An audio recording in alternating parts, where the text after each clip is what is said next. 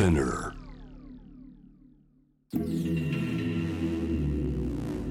Be a King Presented by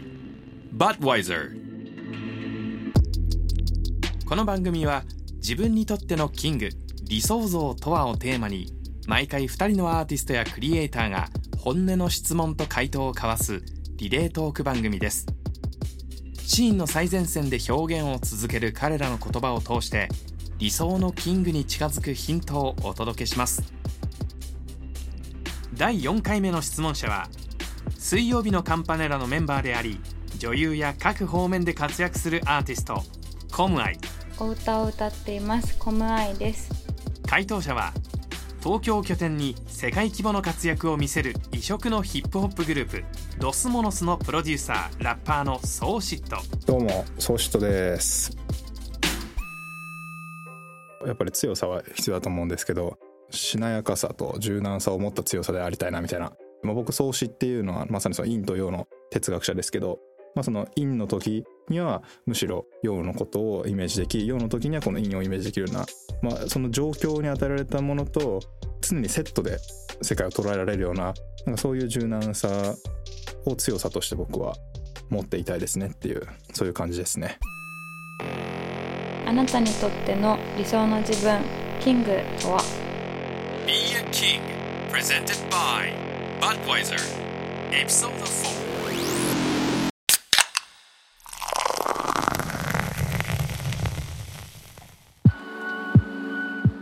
お歌を歌っています。コムアイです。えっとソーシットさんに質問がたくさんあるので順番に聞いていきます、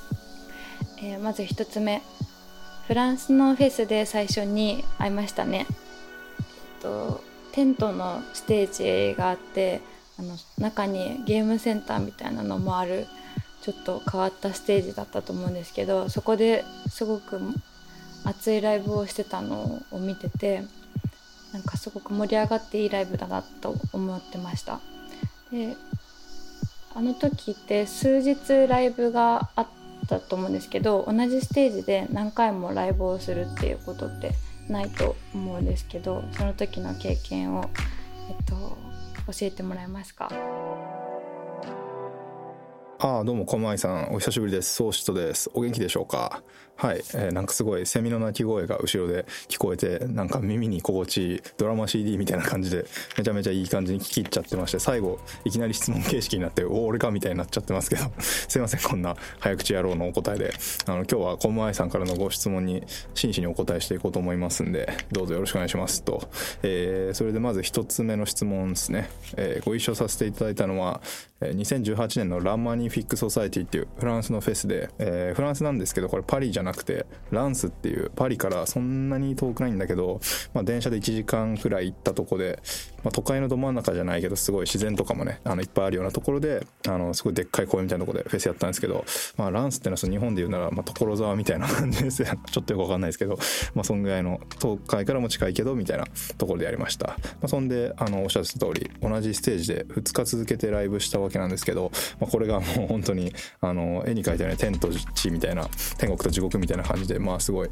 面白い体験だったんで、えー、とお話しようと思うんですけどとりあえず1日目ですね。あのフランランスランスに行ってまあ一泊して、まあ、すごい楽しくね夜ご飯食ったりしてわあ楽しかったねみたいな感じ明日頑張ろうねみたいな感じになってで2日目日中はねいろいろあのなんか他のアーティスト見たりして楽しんでで勢いよとこう1日目の夜ライブをしたんですけどなんかねあんまりねなんか客入り良くないなみたいな そもそも。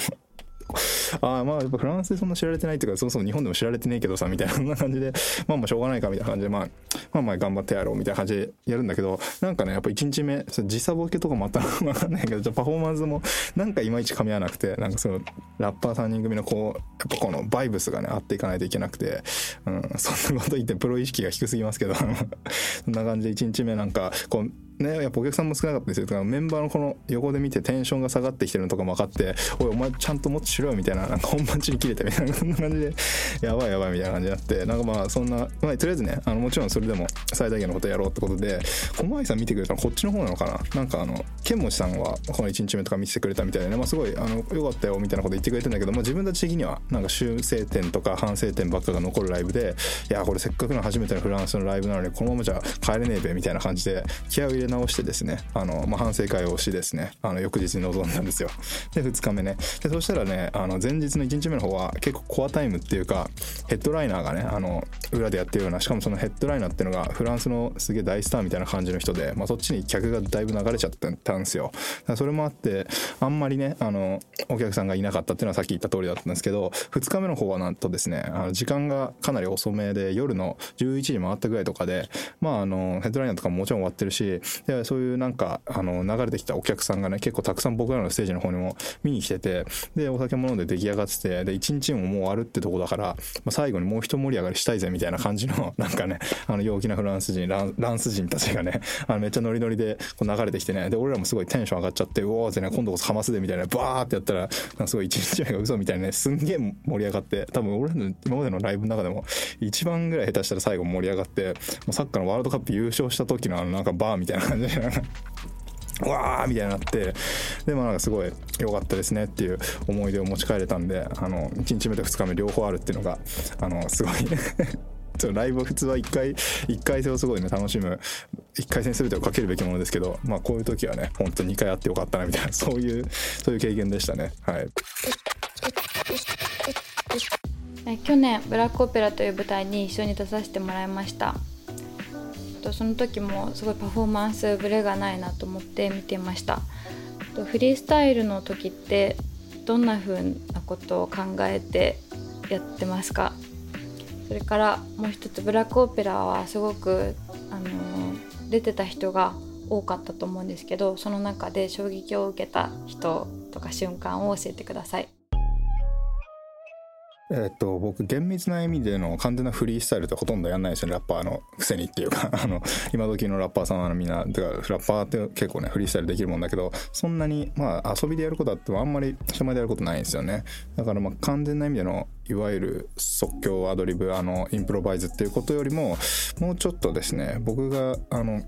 やるときはあのコンポーズとデコンポーズっていうと分かりやすいのかな。あのつまりまあコンポーズってコンポーザーっていうか作曲家とか作曲っていう意味があるんだけど、まあ、もうちょい原点に変えると、まあ、構成するみたいなそういう意味があって。でデコンポーズは逆に解体する。だからまあ持ってる自分の中からフレーズだったりとかあの他の曲の要素とかをその場で解体し再構築するみたいなことをそれをその編集の過程をこうお見せするみたいな。結構そういうタイプのあの即興をやることが多いですね僕の場合は。完全なアドリブとか思いつきでやるっていうよりは結構そういうことが多いですね。ただ一応その編集の過程だけはその場限りのものをお見せするみたいな多分僕はそういう感じで即興を考えてますね。あの僕すごい好きな映画監督ゴダールっていうのを人いるんですけどその人はあの撮影の時もすごい即興的なことをねあのやるわけですけどその後編集ですごいめちゃめちゃいろんなことをね、まあ、編集の場でもなんかめちゃめちゃことをやるんですけどどっちかというと自分だからそのなんかあのその場の即興っていうよりもなんかその編集の方になんか結構快楽を見出すタイプでなんかそこを見せてる感じはありますねでブラックオペラですごい印象に残った人なんですけどやっぱりシビットさんですかねはい、まあ、やっぱり「イット!」の意思を継ぐものとラッパーとして 僕もシビットさんのね「イット!」の意思を継いだソーシットですからあのっていうのも冗談ですけどまあでも本当にすごい尊敬してて昔からよく聞いてたんですけどえっとですねシビットさんその人でねあのリハにも多分なかなかあんま登場しなくてあのこの前ちゃんとかとはこの何回もねリハで一緒に話したんですけどシビトさんはなかなかリハにも登場せずにあの事前に用意した音源がこうシビトさんの出番のところは流れてみたいなそんな感じでリハーサルが進んだりしてたんですけど本番の本当最後の直前とかにシビトさんバーって来てあと本番だけやって帰るみたいな感じだったんですけどもう確かにすごかったですね。あの圧倒的なもう本当にねはい。もうこういう人がラッパーですよっていう感じでラッパーですよってそんなステレオタイプなラッパー像じゃないんだけどもうこれぞって思わせるようなそういう説得力のあるラップでね本当に身が引き締まりましたし僕ももっと頑張ろうなと純粋に思いました素朴に。はい。大学の時は何を専攻していましたか？覚えてる授業や課題があったら教えてください。はい。まあさっきもあのゴダールの例出した通り、まあ、映画好きで、まあ、映画学科に行ったわけですね。で、まあ、監督を目指して映画学科監督コースでやってたわけなんですけどどっちかっていうと僕すごい思い入れ深いのがその実習の要は実際に映画撮る授業よりも結構そのね座学がね なんか好きでねなんか意外となんですけど、まあ、中高時代全然勉強しなかった反動もあってなんかようやくなんか好きな勉強ができるってなったらなんかすごい芸術論とか映画論とかなんかそっちの方の座学やるのもすごい楽しいじゃんと気づいてしまっていいですね。いろんなことを学んでたわけですけどでしかもその中でもねなんかすごい印象深いのが浜崎洋介さんっていう僕まあまあ言っちゃえば日芸映画学科なんですけど日芸の中の文芸学科なのかな多分非常勤講師やってる浜崎洋介さんっていう先生の授業がすごい面白くて印象深いですね。えーと、その人はもちろん文学の先生なんで、あのー、まあ、思想哲学とか、まあ、文芸の方の授業だったわけですけどあその先生の読書会とかにもね参加したりしてめちゃめちゃあの影響は受けてないっていうか僕そもそもその先生にあんまり好かれてなかったんですけど。その先生もすごい若い頃はゴダールとか好きだったんだけどなんかね最終的にはなんかねそういうどっちかっていうとね西部進さんっていうまあ有名なあの保守論客のあの先生がいらっしゃいますけど、まあ、そのお弟子さんに近いような感じで、まあ、結構その、ね、保守思想論断と言われるタイプの人だったんであの全然僕みたいなねあのこのユールフワサヨク君は鼻から 相手にされてなかったわけですけどね。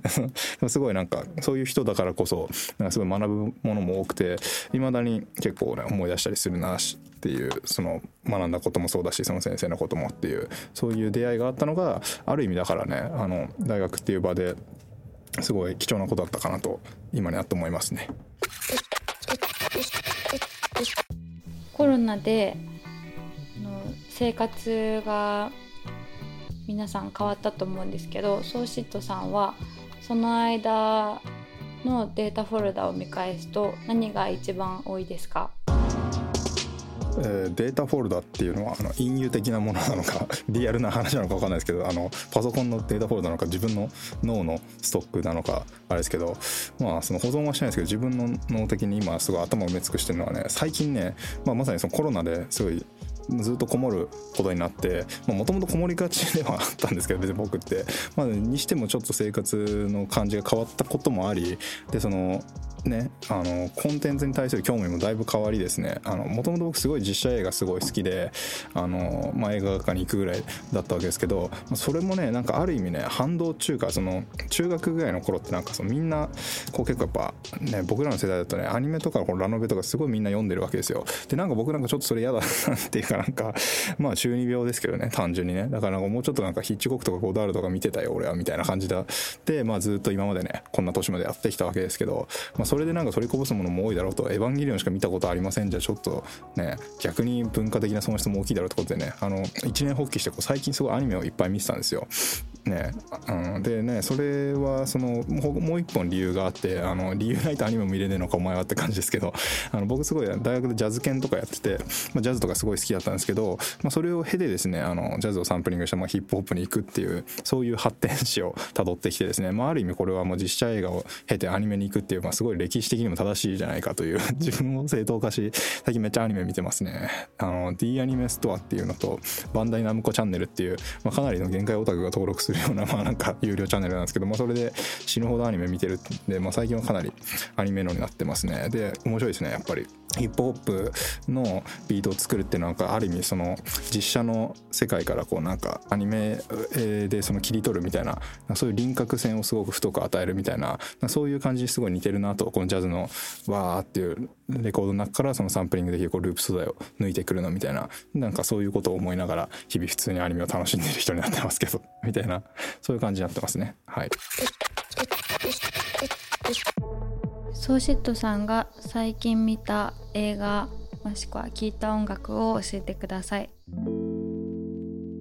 えー、最近聴いた音楽で、まあ、一番印象に残ってるのがあのマリア・シュナイダーさんっていうあのビッグバンドのビッグバンドオーケストラのまあ、作曲者の方なんですけどあのギル・エヴァンスっていうねあのマイルス・デイビスとかとやってた人の、まあ、ギル・エヴァンスもビッグバンドやった率いてたりしたわけですけど、まあ、それの弟子にあたるような感じのマリア・シュナイダーさんっていう作曲家の人がいてその人の新しい新譜「データローズ」っていうやつをあの最近めっちゃ聴いてですねこれ大変素晴らしくてですねあの今時珍しくあのサブスクになくてあの本人の本人のホームページっていうかなんかその専用のホームページからしかまだ買えなくてでもうすぐあの今度日本版も CD とかも出るのかなっていう感じなんですけど、まあ、それをいち早くですねあのハイレゾ音源で買いめっちゃ聴いてるわけですけどこれほんと素晴らしくてまあ前半後半のある長大な作品であの CD1 枚目に相当する部分は「ザ・デジタル・ワールド」っていう感じで、まあ、このデータ社会のこの情報化社会の感じに対してのマリア・シュナイダーなりのなんか音での返答みたいな感じでで後半がナチュラル・ワールドであの本人が育ったミネソタのなんか自然とかを表した、まあ、感じっていうことなんですよね。ただですねこのデジタルワールドナチュラルワールドっていう二項対立なんだけど、まあ、両方このなんか生演奏のビッグバンドで表現するもんだから、まあ、後半のナチュラルワールドも分かんないけど前半のデジタルワールドの感じとかもこんだけ要はその、ね、DDM とかシンセサイザーとか溢れ返った打ち込みの中でそれをねこのあえてこう生演奏でガーって表現していくその感じが素晴らしいですね。まあもちろん後半ナチュラルワールドもそうらしいんだけど特にデジタルワールドの感じのなんか新鮮さっていうのが結構僕的には響いてですね。これ素晴らしいですね。だからぜひ聴いてほしいおすすめ版です。マリア・シュナイダーさんのデータローズですね。ソーシットさんが芸名があってよかったと思ったこともしくは芸名じゃなくて本名でやればよかったなと思ったことがあれば教えてください。えっと、僕本名庄司純平っていうんですけど、まあ、いきなり言っちゃってますけど。ソーシットっていうのは宗師と、まあ、庄司のほとんど字が一緒でてか中なんなら中国に行くとあの庄司って書いてそれが宗師なんですよね。チャンズですけど。みたいな感じでまあなんかある意味本名と裏表みたいな感じでだから結構普通に今みたいに言っちゃってるんで本名とかも、まあ、そこのなんかある意味庄司ってやつが宗師と名乗ってんだっていうなんかその感じも含めてそれも含めてあの、ね、面白がってもらえたらいいかなみたいなそういう感じですね。だからソーシットの方が通りはいいっていうかキャラクターっぽいというかでもなんかそのキャラクターの元になってる庄司純平っていう本名のキャラクターも、まあ、それはそれであの分かってても面白いっていうなんかそういうハイコンテクストな楽しみ方ができる感じにできたらいいかなと思って別にあの見バレだとか何も気にしてないタイプの人間なんで 見バレとか別にお前はバレてもしょうがないよみたいな感じなんで別にいいですけどねっていう、まあ、そういう感じでソーシット今後ともよろしくお願いします。最後の質問ですあなたにとっての理想の自分キングとは何ですか？まあ、キングっていうのは、まあ、そのナショナルな国家の王に限らず、まあ、自分自身にとっての「Your Own King」みたいな意味でもですけどやっぱり強さは必要だと思うんですけど強さっていうのがその何ていうんですかね蹂躙する強さではなくこのしなやかさと柔軟さを持った強さでありたいなみたいなこうどこに行ってもそこで戦えるというか戦うだけじゃないんですよね。だからまあ王で言うならまさに、まあ、戦乱の世でね戦争ばっかしてる時だけじゃなくて、まあ、この平穏なその後で訪れた平穏な世の中もあるわけじゃないですか。でもそこでもねいつまでも経ってもこう乱世の勧誘だけじゃやっていけないわけですよ。だからまあそういうあのある意味その厳しい時は誰よりもその優しさを持ちこのね、あの平穏な時はでも誰よりも危機感を持ちみたいななんかねそういうこと言うと今時ってあの逆張りと言われてしまうんですけど、まあ、そういう意味じゃなくてねなんか本質的にそういう意味で、まあ、僕創始っていうのはまさにその陰と陽の哲学者ですけど、まあ、その陰の時にはむしろ陽のことをイメージでき陽の時にはこの陰をイメージできるようななんかある意味その,、まあ、その状況に与えられたものと、あのー、その常にセットで世界を捉えられるようななんかそういう柔軟さを強さとして僕は持っていたいですねっていうそういう感じですね。はいありがとうございました。